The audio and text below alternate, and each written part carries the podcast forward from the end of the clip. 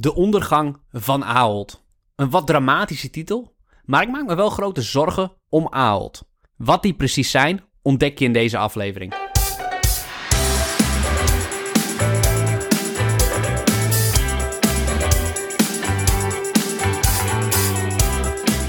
Ja, leuk dat je luistert. Daar ben ik weer. Het is Barbara. Ja, Roman, hier twee, twee afleveringen niet aanwezig. En, en ik heb gehoord, binnenkort mag ik ook alweer niet meedoen. Ja, kom met twee leuke gastsprekers aan. Eentje over de gamificatie van beleggen en eentje over beleggen in de cloud. Ja, mooi onderwerp, maar het betekent wel eh, dat ik buiten spel word gezet. Vind je heel vervelend? Ja. Jij vindt dat wel even lekker, hè? Ja, kijk, ik weet niet of mensen beseffen hoe intensief het is om elke week een podcast op te nemen. Maar je bent er gewoon best wel wat tijd aan kwijt. Jij nog meer dan ik trouwens, want jij bereidt de onderwerp voor. En dat hoef ik dan weer minder te doen, dat scheelt voor mij. Maar het kost best wel wat tijd. Het gaat natuurlijk om het voorbereiden, het opzetten, het opnemen en ook dan weer verwerken. Ja. Ja, ja. Dus ehm, we produceren het wel netjes elke keer, maar het kost ook flink wat tijd. Maar we doen het met veel liefde. Zeker. Dus ik vind het ook echt ontzettend leuk om te doen. Maar ja, waarom we lachten, ik vind het meestal... Het is niet zo erg als een keer een gast komt en dan eh, heb ik even de tijd om wat anders te doen. Ja. Ja, dus als er een keer twee gasten willen komen, dat ik ook een keer een weekje vrij kan. Beleggen met Rohan en Barbara en wij zijn er niet. Ja, ja. Nou, we zitten wel eens aan te denken om maar één keer in de twee weken te gaan doen, hè? Ja, nou ja, dat heeft toch ook te maken met die intensiteit. Hoe intensief het gewoon is om dit elke week te doen. Ja. En dan kan je ze gewoon extra goed doen. Dat is het idee. Ja, zo van als je dan het aantal keer terugbrengt, dan kun je die keer die je doet misschien nog wel veel beter maken, veel mooier, veel dieper ergens op ingaan. Ehm, maar toch ook wel, ja, die tijd kun je besteden aan beleggen of aan een podcast maken. Ja, ja, ja. Ja. Nou, een podcast maken word je een betere belegger van. Want als je het moet uitleggen, ja, dat kan alleen als je het echt begrijpt, kun je het pas uitleggen. Ja, dus het, het en, en ik vind het ook leuk, sommige onderwerpen zetten je vast ook weer aan het nadenken over die we hier dan bespreken, over je eigen portefeuille. Zeker. En mijn kritische vragen helpen natuurlijk ook. Ja, ja, ja. Maak mezelf gewoon. Ja. wijs. Oké, dit is de laatste podcast eh, die we dan weer gaan opnemen vanaf het mooie eiland van Tenerife. Want eh, we hebben hier een maand gewerkt. Dat beviel hartstikke goed.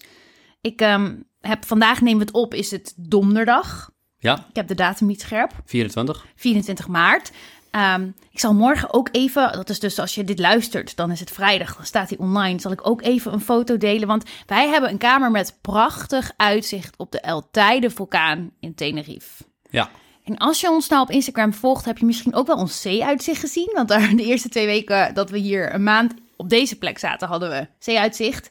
En toen halverwege, we hadden in twee delen geboekt. Want ja, we willen ons dan toch niet vastleggen. Hè? Wij denken dan toch van, kijk hoe we ons voelen, waar we zin in hebben. En dat, dat gaan we dan doen. Ja, jij wil dat. Oké, ik wil dat. Ik wil het liefst gewoon op één plek zitten. nou ja, het voordeel is dat we nu naar een andere kamer zijn. En nu hebben we uitzicht op de vulkaan. Ook heel vet. Ja. Ja, met sneeuw. Ja, dus uh, als je dat wil zien op Instagram, kan je dat zien. Maar nu, nu vliegen we morgen, ja, dus als je dit luistert, dan uh, zitten wij misschien wel in het vliegtuig naar huis. Dan, uh, dan gaan we weer twee weekjes in Nederland, tweeënhalf weken in Nederland doorbrengen. En dan naar de aandeelhoudersvergadering van Warren Buffett. Ja, dan richting Amerika. Hartstikke gaaf. Ja, ja. Ik heb er wel gezonde spanning voor. Lijkt me wel heel leuk. Ja. Groot evenement. Ja, als je- Belangrijk. Ja, als je ook gaat, eh, neem dan even contact op via de mail. Dan eh, kun je ook in onze WhatsApp groep. Ja, lijkt ons leuk om daar mensen te ontmoeten die, eh, die ook daar zijn. Als wij daar ook zijn. Ja. Ja. Ja, oké. Dus ehm, ja, dat is het nieuws van ons. Ehm, dan hebben we nog een huishoudelijke mededeling over de, ja, de dingen die wij doen. We hebben vorige week heel gaaf de sneak peek Ja. in de portefeuille, jouw portefeuille gelanceerd. Daar kon je, normaal is het natuurlijk een normaal, een, normaal is het natuurlijk een betaalproduct. Maar mensen waren wel heel nieuwsgierig en we kregen wel regelmatig vragen van wat zit er dan precies in en wat krijg je nu eigenlijk? En het, het is veel meer dan alleen Romans portefeuille volgen. Dat konden we niet altijd helemaal duidelijk maken. Dus we dachten van nou, geef een inkijkje in de onderdelen door middel van die sneak peek van het inkijkje. En daar hebben al 800 mensen zich voor geregistreerd. Wat Heel ons echt compleet Ja, wat een overdonderde. eer. Ja. Ja, en als je nou ook nog wilt registreren en je wilt een kijkje nemen, dan kan je gaan naar ronaldnijboer.nl slash preview. Of de link in de show notes. Yes. En ehm, ehm, ja, als je het overweegt, dan zou ik snel een kijkje nemen. Want per 1 april gaan we de prijs verhogen van de portefeuille. Hij gaat van 200. 47 per jaar naar 297 per jaar. Laat ik jou mooi alle prijzen en alle feitjes opsommen, hè? De cijfertjes. Ja, Wat heeft te maken, we hebben gewoon ontzettend veel waardevolle content toegevoegd in de vorm van eh, masterclasses, in de vorm van analyses. En we vinden eigenlijk dat het veel meer waard is. Eigenlijk vinden we dat het nog wel veel meer waard is. Maar goed, we willen ook dat het voor mensen toegankelijk blijft. Dus daar maak je dan afwegingen in als ondernemer. En wij hebben er wel voor gekozen. Er gaat natuurlijk ook nog van alles van af hè, als je ondernemer bent.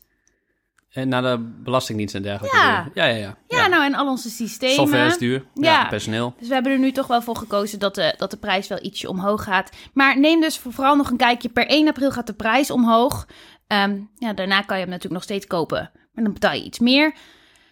Er komt een masterclass aan, 31 maart. Slim beleggen met weinig tijd. Kost 27 euro om daarbij te zijn. Ja, En, hoe, eh, Sorry, ja? ja, nee, hoe, hoe je de index verslaat eigenlijk met weinig tijd. Oké. En eh, die is op eh, 31 maart om 8 uur, kost 27 euro. Ja, en daarnaast hebben we nog een hele leuke masterclass. Die eh, hangt een beetje samen met wat je ook in de portefeuille krijgt. Namelijk onze nieuwste audio-analyse, podcast-analyse, gaat over Alibaba.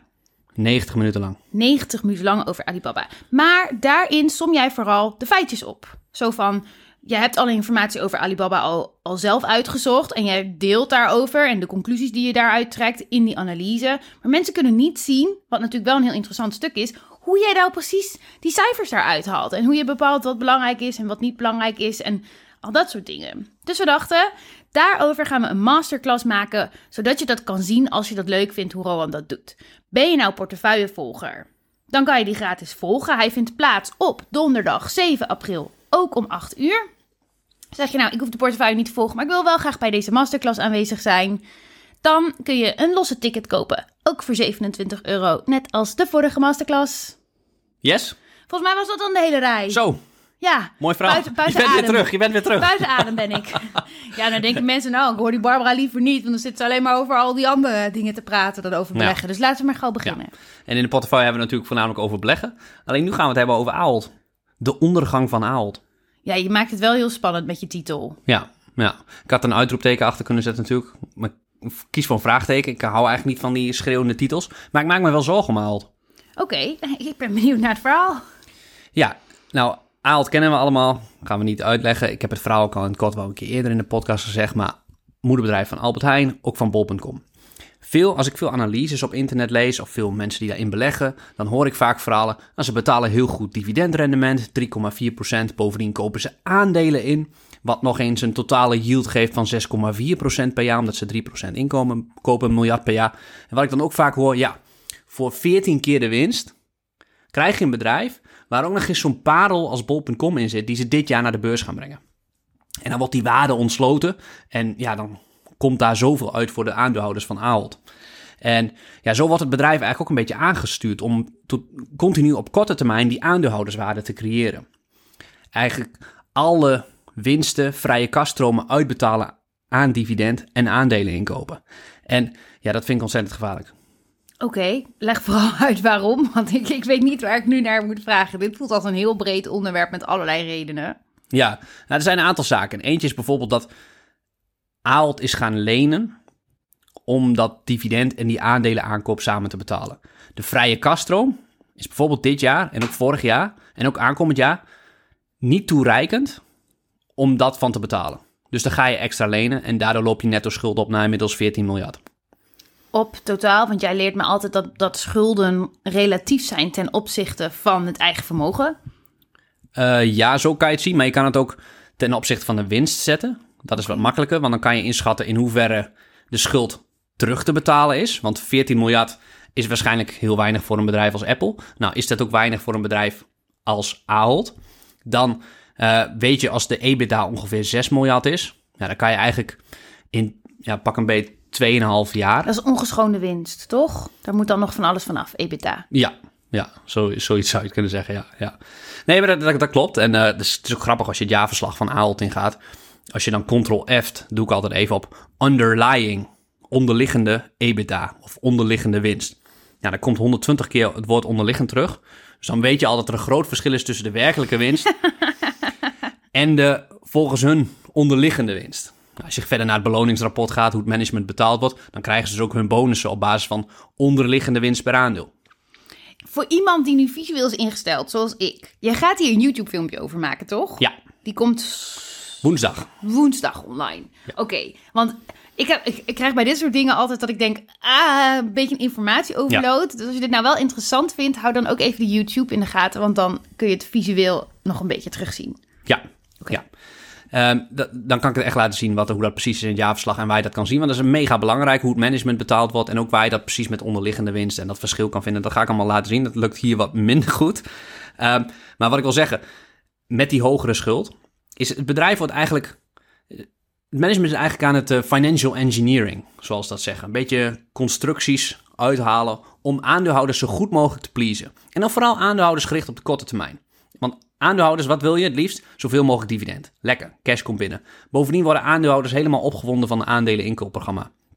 Dus het management doet dat. En die zitten een beetje gevangen. Want ze willen het liefst ook nog elk jaar het dividend iets verhogen. Dat kan eigenlijk alleen als de winst en de vrije kaststroom ook meestijgen. Maar dat is, ik denk niet dat dat gaat gebeuren. En ja, het is zo gevaarlijk wat ze doen qua investeringen. Want doordat ze zoveel uitbetalen, hun volledige vrije kaststroom betalen ze uit. Daardoor kunnen ze zo weinig in de business zelf investeren. En een heel... het gaat heel erg over kapitaalallocatie. Waar stop je geld in? Heb je nou ons trouwens wel verteld wat de EBITDA was? Ja, ik, ik zei dat in iets van 2,5 jaar EBITDA Oh. kon je dat aflossen. Oké, en is dat dan hoog? Nou, je wil dat hij niet boven de 3 zit. Want dan kom je echt in de gevarenzone. En bovendien als de rente straks gaat stijgen met die hogere schulden. Oké, dan moet je weer meer rente betalen, dus dan is het fictief, kun je het minder goed dragen. Ja, ja, en het is dan natuurlijk leuk, want die kosten gaan omhoog, waardoor de winst omlaag gaat. Oh, dit heb ik altijd zo moeite om dit allemaal aan elkaar te connecten. Want eigenlijk is de vrije kaststroom is het geld dat echt kan bewegen door het bedrijf heen. En de- Ja. de, winst is iets wat in een boekhouding staat, maar niet iets wat je per se op een bankrekening terug zult vinden. Winst is geen cash. Ja, Ja, ze zeggen wel eens profit is an opinion, cash is a fact. ja. Ja, Dus je kunt bij wijze van eh, een miljoen euro winst hebben en dan alsnog geen vrije kaststroom hebben. ja dat kan heel goed. Waar Dat zie, je, dat zie je bij slechte bedrijven, zie je dat. Er wordt er wel winst gemaakt, maar geen cash gegenereerd. Ja, Autobouwers staan erom bekend. Ik moet altijd heel hard mijn best doen om dan Snap te denken van waar gaat die winst Ja. dan heen? Hoe werkt dat dan? Maar goed, dat is niet voor deze podcast. Ja, Maar oké, Nee, maar dat dat is inderdaad, daar gaan we nog een keer een training over geven in mei, eh, over, de, over de jaarrekening en dat begrijpen. Maar wat ik eigenlijk wil zeggen is dat ze dus weinig investeren. De komende vijf jaar mikt Aal met zijn nieuwe plan op 3,5% van de omzet gaan ze investeren in bijvoorbeeld de winkels beter maken. Dat heet de CAPEX, de kapitaalinvesteringen. 3,5% van de omzet. Ja, wat, wat is dan veel, wat is dan weinig? Maar het, het- oh, mag je iets vragen? Waarom wordt dat in omzet uitgedrukt? Want we hebben net gehoord, winst doet er alweer meer toe. Dat is tenminste, daar hoeft niet zoveel meer van af als bij omzet. En, en vrije kaststroom is nog beter. Dus waarom hebben we het dan over 3,5% van de omzet? ja, om zo bedrijven onderling te kunnen vergelijken. Ah, oké. Want als Aalt een miljard in de, in, de, in de investeringen gooit en Amazon doet ook een miljard, ja, dan is dat relatief natuurlijk voor Amazon heel weinig. Maar dat kan je toch ook wel aan de winst zien dan? Ja, je zou het ook tegen de winst af kunnen zetten, maar op basis van winst zijn bedrijven onderling veel moeilijker te vergelijken. Omdat ze nog kunnen spelen met de winst. Ja, Door ja, de boekhouding. ja. ja, Amazon kiest ervoor om nu geen winst te maken. Ahold ja, zit nu in een veel andere fase van volwassenheid. Oké, en bij de omzet speelt dat nog geen rol hoe ze kiezen die verdeling te maken. Ja, het is de meest eerlijke manier om het te vergelijken. Oké. Ehm, en ik heb bijvoorbeeld Ahold vergeleken. Dus Ahold 3,5% van de omzet de komende jaren gemiddeld. Ik heb voor Amazon het even opge- opgezocht. Voor de, ze geven niks voor de toekomst, maar de afgelopen vijf jaar laagste, laagste jaar 5,8%. 5,8%. Dus met andere woorden, Amazon investeert veel meer in de business. Relatief. Ja, Ja. ja, en ook in absolute gevallen in dit geval. Ja, nee, relatief. En eh, ja, ik denk dat je daarmee als Ahold zijnde op weg bent naar de dood. Als je zegt, ik wil eigenlijk 3,5% van de omzet investeren. Dat is, dat is eigenlijk te weinig om je voor te bereiden op de toekomst. Als je ziet dat concurrenten veel meer gaan investeren. Ja, ik wil je het gas niet voor je voeten wegmaaien. Maar we hebben natuurlijk een aantal keer al gehad in de podcast ook over Picnic. En die, Ja. die waren broers, toch? Ja, Frans en eh, Victor. Ja, de ene van Picnic en de ander van Ahold. Ja, ja. En dan denk je, ze worden keihard gedisrupt. Op Ja. alle vlakken. En Bol wordt dus losgetrokken van Ahold. Ja, Dus dat geldt straks voor de belegging Ahold.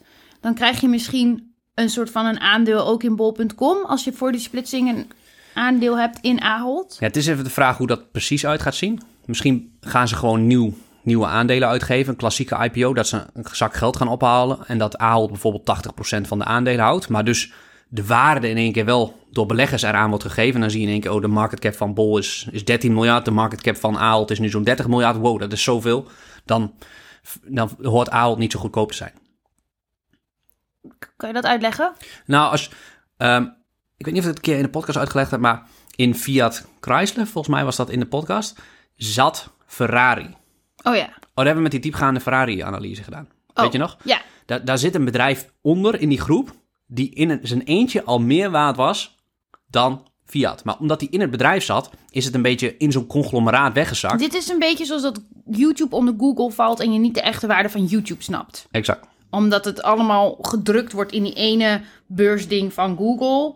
En dus weet je niet of, ik heb echt geen idee, maar of YouTube bijvoorbeeld 50 eh, miljard waard is of 50 miljoen, bij wijze van. Ja, ja, Ja. exact. Dat is het idee. En, en dan kun je met een som der delen kun je dat doen.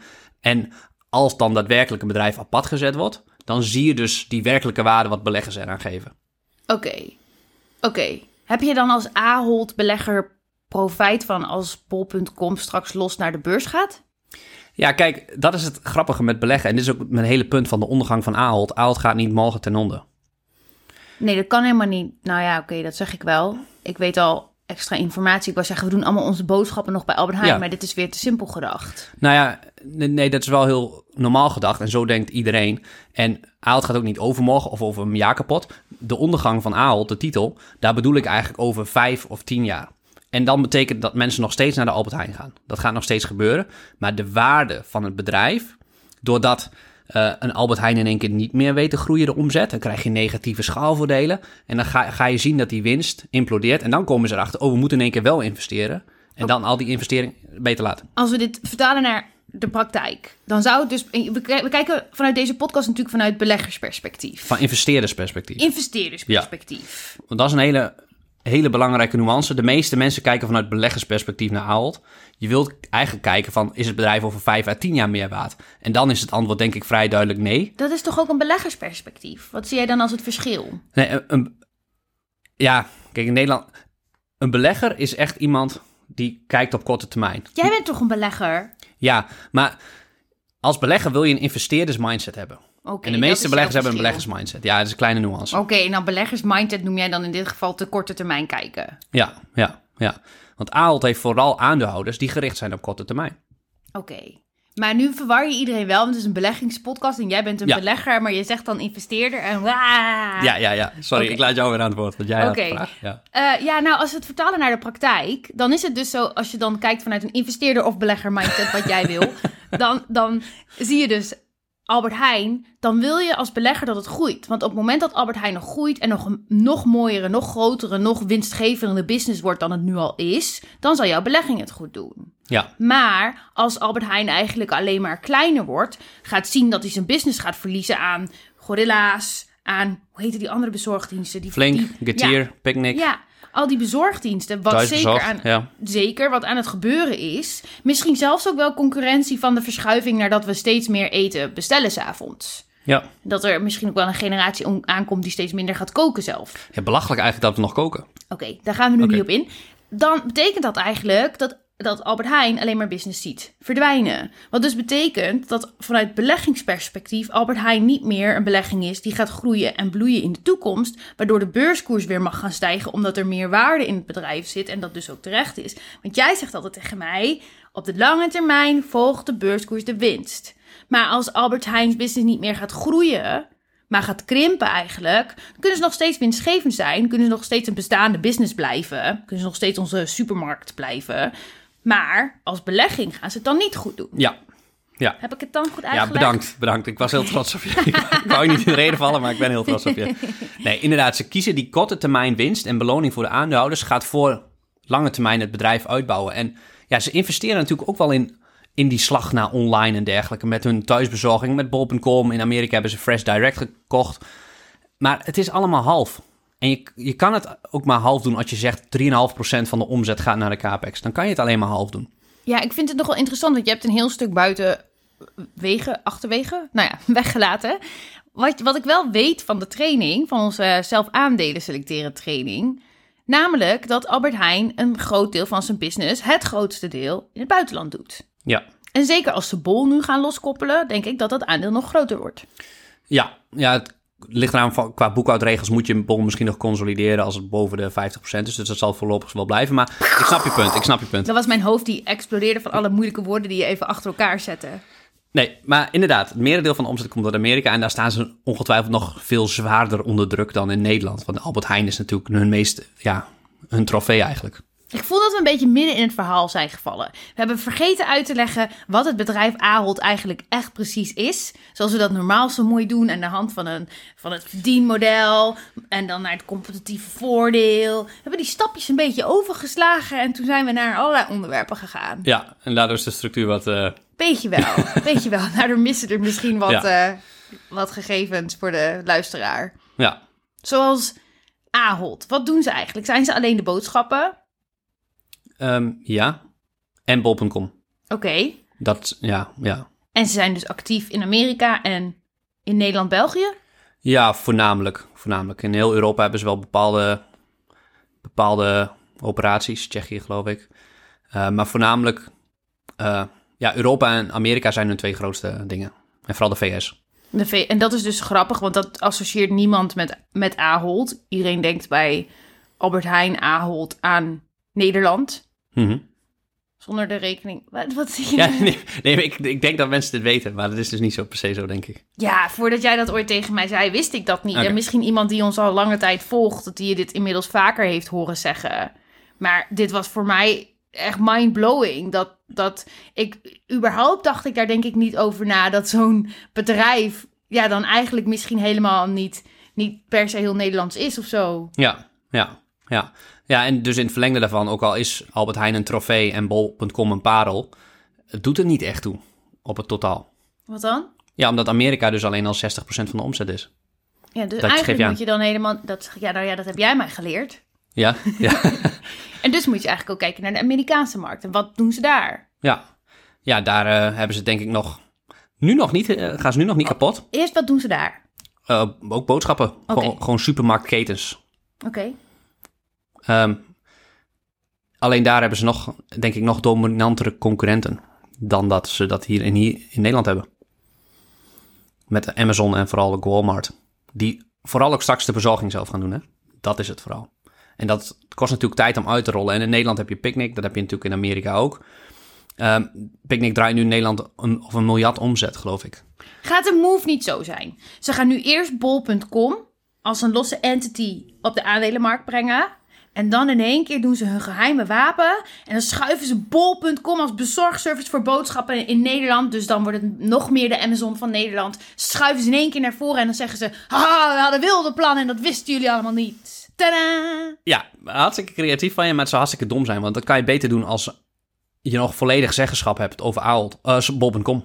Zoals nu. Dan moet je zulke strategische dingen doen. Want Als je naar de beurs brengt, dan gaan die andere aandeelhouders zeggen... ja, we willen dat bol.com winst gaat maken en zo. En dan kan je niet in één keer die dingen gaan bezorgen en eh, dat veel uitrollen. Want dat krijg je niet verkocht aan eh, aandeelhouders. Hoezo, dat is toch hartstikke winstgevend? Dan ziet een aandeelhouder toch ook wel dat dat booming business is voor de toekomst. Dat dat is wat je moet doen als je bol.com bent. Ja, als je het management hebt dat dat heel goed kan uitleggen dat dat nodig is, dan kan dat. Jeff Bezos heeft dat gedaan bij Amazon en dat is gelukt. Maar bijna, ja, bijna nooit lukt dat goed. Bijna, ja, het zit hem ook vaak in de bonusstructuur, hoe management zijn bonus krijgt. Als je krijgt op basis van de winst per aandeel, wat het management van Ahold krijgt, ja, dan is het ook wel logisch dat ze niet zoveel gaan investeren en al die kosten gaan maken. Want dan snijden ze zichzelf in de vingers. En als, je, als ze betaald krijgen op winst per aandeel, dan is het ook wel logisch dat ze die aandelen inkoopprogramma's gaan doen. Want dan vermindert het aantal uitstaande aandelen en stijgt de winst per aandeel. Oké, je moet me toch iets uitleggen. Want ik denk dat er allemaal hele slimme mensen bij Ahold zitten. Die weten dit allemaal ook wel. Wat is hier dan de achterliggende gedachte? Dat kan toch haast niet zijn van... Oh, nou ja, jammer dan. We doen niks meer en we zijn gewoon weer supermarkt. Ja, moet ik het management adviseren? Ja, Ja. ja? Ja, wat ik zou doen is ehm, het aandeleninkoopprogramma schrappen. En dat is een miljard per jaar ongeveer. En dat investeren in bijvoorbeeld bol.com nog veel dominanter maken. Dividend misschien houden, Want krijg, krijg je gewoon niet rond bij aandeelhouders. Dat kan je, kan niet uitleggen, want ze, hebben het, ze volgen het dividend elk jaar. Nog beter zal waarschijnlijk zijn, misschien wel het hele dividend en aandelen inkoopprogramma schrappen. Waarschijnlijk is het heel slim voor de aandeelhouders om, om de tent nu te verkopen of af te splitsen in twee takken, Amerika en Europa, om zo die waarde te ontsluiten. Want ik denk dat je anders over vijf jaar gedwongen jezelf moet verkopen of opsplitsen onder druk van aandeelhouders, omdat die zien, ja, het dividend kan niet meer stijgen, wat gaan we nu doen? Omdat er te weinig winst wordt gemaakt. Maar ja, even heel simpel met voorbeeld van bol.com. En als je dat vergelijkt met Amazon. Amazon, daar is nog nooit winst mee gemaakt met het e-commerce deel. Hier eh, zie je een plaatje van bol.com. Het afgelopen jaar is daar een vrije kaststroom van 162 miljoen uitgetrokken. En het jaar daarvoor ook 135 miljoen. Die halen ze uit bol.com. Ik weet niet, heb jij zo'n abonnement op bol.com Select heet dat geloof ik toch? Jij hebt daar een abonnement op. En daar maak ik gebruik van. Oh, oké. Maar ik heb hem wel opgezegd laatst. Kijk, dan heb ik er ook geen abonnement meer op. Oké, nou, Ik had wel dat Kobo, dat lezen, een poosje. oké, oké, oké. Nou, een Amazon Prime member, die kan gelijk alle voordeel, voordelen van lidmaatschap daaraan opnoemen. Althans in Amerika vooral. In, eh, in Nederland zijn ze net aan het uitrollen, maar een, een Duitser kan dat ook. In Duitsland is Amazon hartstikke dominant. Kan jij alle voordelen van Select zo... Is Select een no-brainer voor jou? Nee. Nee. Dus, Sterker nog, vond het zonde dat je zo lang een abonnement daarop had. oh, ja? Ja. Jij mag wel al die abonnementen op al die eh, streamingdiensten en ik mag niet een Select abonnement? Ik wist, ik wist dat ik spijt zou krijgen van deze opmerking. We gaan gauw verder. Ja. Mijn punt hier is, die 162 miljoen hadden ze niet uit het bedrijf moeten trekken. Dat is nu weg. Van bol.com naar Ahold, van Ahold naar de aandeelhouders. Hmm. Dat had je kunnen uitrollen in select aantrekkelijker maken. En je wapenen voor Amazon die je komt. Oké, ik vind je theorieën allemaal hartstikke leuk. Maar er zitten er hartstikke slimme mensen die dit echt allemaal wel bedacht hebben. En echt wel op de hoogte zijn van dat dit allemaal kan. Dus dan ga jij mij niet vertellen dat dit de betere optie is en dat zij dan anders gekozen hebben. Daar hebben ze dan een reden voor die wij nu nog niet ontdekt hebben. Eh, ja, dat heeft voornamelijk denk ik met prikkels te maken. Oké, dus jij zegt nu eigenlijk echt... Ik denk dat het management van Ahold op de verkeerde manier geprikkeld wordt. Voor het voortbestaan en het succes van Ahold. Eh, ja, ja, Oké. grotendeels. En ook vooral de raad van commissarissen, die bijvoorbeeld al zelf amper aandelen hebben. Nou, dat is heel raar. Dan, dan wil je ook alleen maar gewoon kijken dat het nu goed gaat en dat aandeelhouders nu blij zijn. Ja, dit, dit is dus wat jij dan noemt skin in the game. Zeker in Amerikaanse aandelen, heb jij mij geleerd, is het heel eh aantrekkelijk. Leg jij het maar uit. Leg jij het maar uit. Nou, het is heel belangrijk dat het management en ook in de raad van commissarissen, dat we vaak vergeten door beleggers, dat daar eh, mensen zitten die heel veel aandelen hebben. Want die kijken met een bril op de lange termijn of mijn aandelen meer waard worden. Ja, want die hebben hun eigen vermogen ook daarin zitten. En die voelen dezelfde pijn of dezelfde plezier. Van als die aandelen meer waard worden, stijgt hun vermogen. Dat is ook waarom je dan die nieuwsberichten ziet van Zuckerberg. Van eh Zuckerberg in één keer een miljard van zijn vermogen kwijt of zo. Eh, ja, staat ja. zo'n hippe krantenkop met hoeveel hij wel niet verloren heeft. En dus dan gewoon de aandelenfluctuatie. Ja, ja, ja. En eh, ja, hier hebben ze dat gewoon niet zoveel skin in the game. En bovendien krijgen ze vooral bonussen op basis van bijvoorbeeld hoe hoog de winstmarge gaat zijn. Nou ja, die winstmarge ga je dan, wil je dan als management op een bepaalde niveau hebben. Want als die daaronder zakt, krijg je niet je bonus. Dus dan ga je niet extra kosten maken.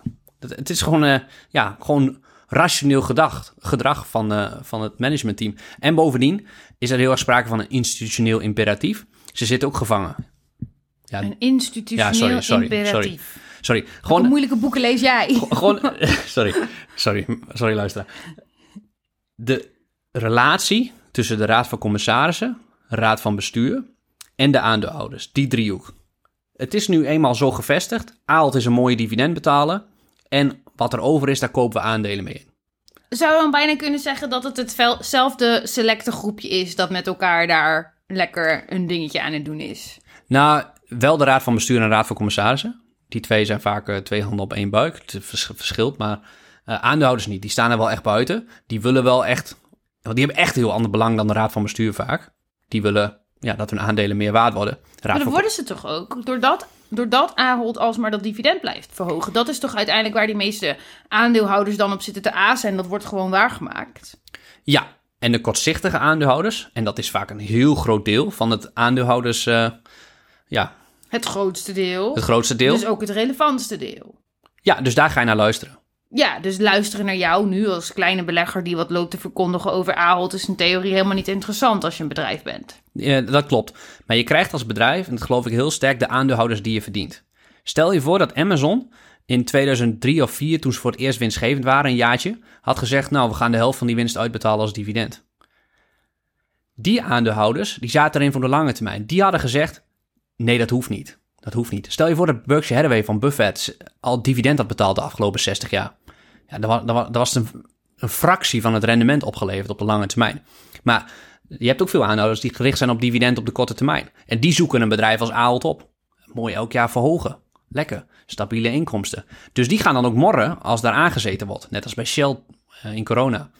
Alleen dat is het type aandeelhouders dat je niet wil als bedrijf. Dus je moet dat extreem goed uitleggen. Maar een CEO is vaak voor drie jaar, vijf jaar bij zo'n tent. Dus die gaat dat gevecht niet aan met die aandeelhouders. Die wil niet zeggen, bam, we gaan nu dividend schrappen, aandelen inkoop schrappen... en we gaan die miljarden investeren in de business... om over tien jaar een veel dominante bedrijf te zijn. Dat gaan ze niet doen. Nee, en dan, als je dat wil doen, dan ben je ook echt ambitieus. Dan moet je het ook echt voor je zien. Dan moet je echt ballen hebben, want er is nooit een garantie dat zo'n investering lukt. Uh, dat is ook nog eens het risico. En dan, en dan heb je de hele wereld om je lachen.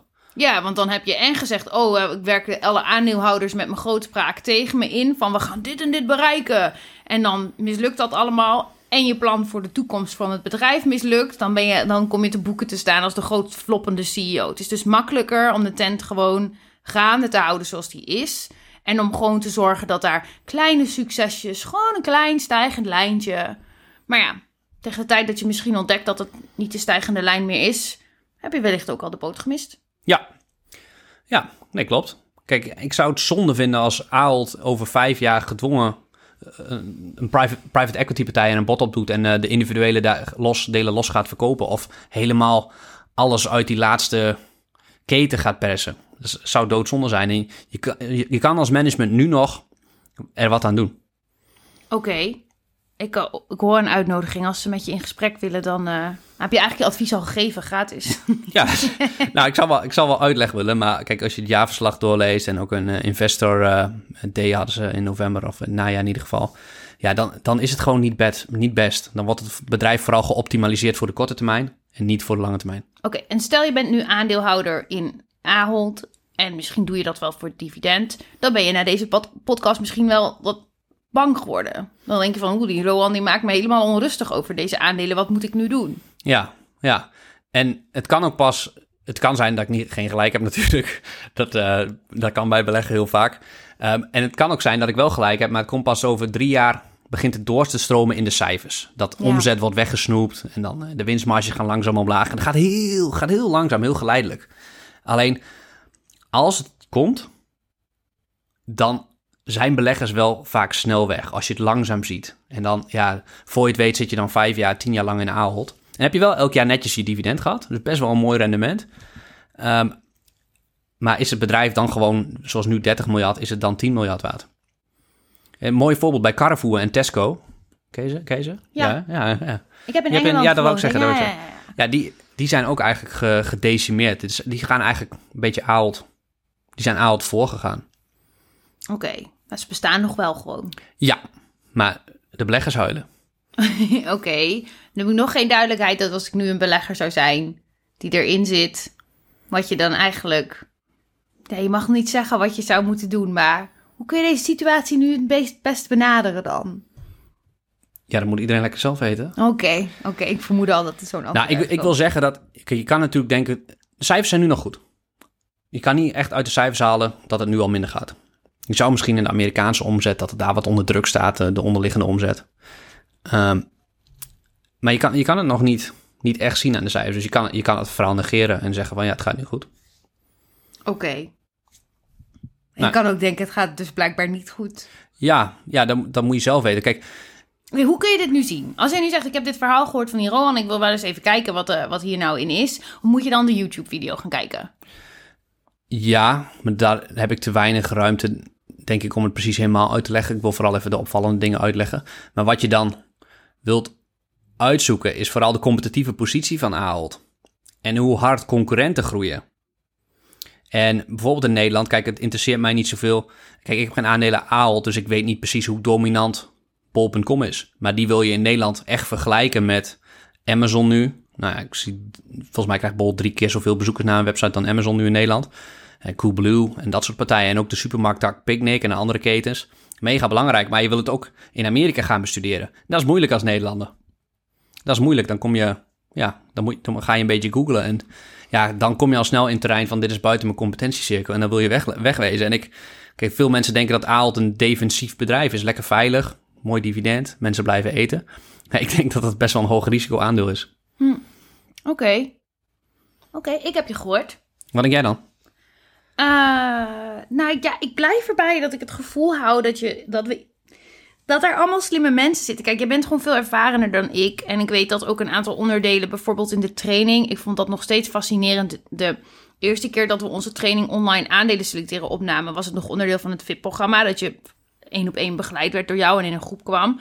En we namen toen echt per maand op. En toen was dat Shell-ding, waarin jij, we een ding opnamen over Shell, waarin je zei van ja, dit gaat niet goed, ze kunnen dit niet volhouden, dividend. Maar ja, ook toen zei je, je weet niet wanneer dit gaat klappen.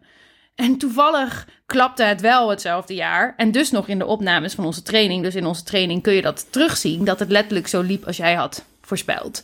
Dus ergens denk ik, ja, je hebt je credibility wel gewonnen bij mij, zeg maar. Met, met dit soort voorbeelden. Jij bent wel een beetje partijdig, hè? Nou, maar ik wil dus ook zeggen, ik blijf ook het gevoel houden. Aan de ene kant ben ik heel erg geneigd om te denken van ja, als jij dat zo ziet met al je ervaring, dan, dan geloof ik dat heel erg. En dan wil ik dat ergens ook geloven, omdat ik al heb gezien dat je daar gewoon veel meer in weet dan bijvoorbeeld ik. En tegelijkertijd blijf ik voelen van, er zit een heel slim topmanagement. Dat zijn de slimme piefjes van ons land die daar zitten het kan toch niet waar zijn dat zo'n mooi bedrijf met zoveel kansen en zoveel potentie het gewoon maar lekker laat liggen? Ja, ja, en ergens snap ik ook dat dat misschien wel het geval zou kunnen zijn, maar dat voelt heel onwerkelijk voor mij. Misschien komt het ook wel doordat we dan zelf ondernemers zijn en je dan gewoon voelt van je hebt drive voor je business, je werkt er hard aan en, en je wilt ook graag dat dat harde werk beloond wordt met dat je, dat je business goed gaat, met dat je mensen kan helpen en dat je ook mensen bereikt, dat is ook wel belangrijk kan me dan gewoon ergens niet zo goed voorstellen dat daar iemand zo hoog in Ahold zit en die drive niet heeft. Maar wel daar zoveel uur en dag en tijd aan die baan besteedt en aan dat bedrijf besteedt. Zo'n groot deel van zijn leven, zeg maar. Ja, ja. Ja, en dat, dat, dat botst bij mij gewoon. Ja, ja. En ik weet, management is mega slim en ook mega gedreven. Echt hard voor de zaak. Ja, ik denk gewoon echt, hele slimme mensen, maar ze zitten met handboeien Hm. En die handboeien heten? Dat je dus dat aandeelhouders dividend willen. En hmm. dat, dat, de grote, uh, dat de volledige vrije kaststroom niet wordt geïnvesteerd in het bedrijf, maar uitbetaald wordt. Hmm. En dat is gewoon heel gevaarlijk. En bovendien dat je als management zegt van, oh, daar staat een pot met goud. En daar uh, ja, staat een bak met stront. Waar ga je heen als manager? Naar die pot met goud voor jezelf ook. het, is ook het is ook rationeel om dat, om dat te doen. En die, en die berg met stront, wat een heel lang pad is, een moeilijk pad, waar heel, misschien heel verderop een gouden, gouden pot staat. Doordat als je 10, 20 jaar bij het bedrijf blijft en Aal, doet het goed doordat ze investeren. En als het toevallig lukt, al je mooie plannen, was ook geen gegeven, dan, dan word je misschien, krijg je misschien een heel klein beetje credit.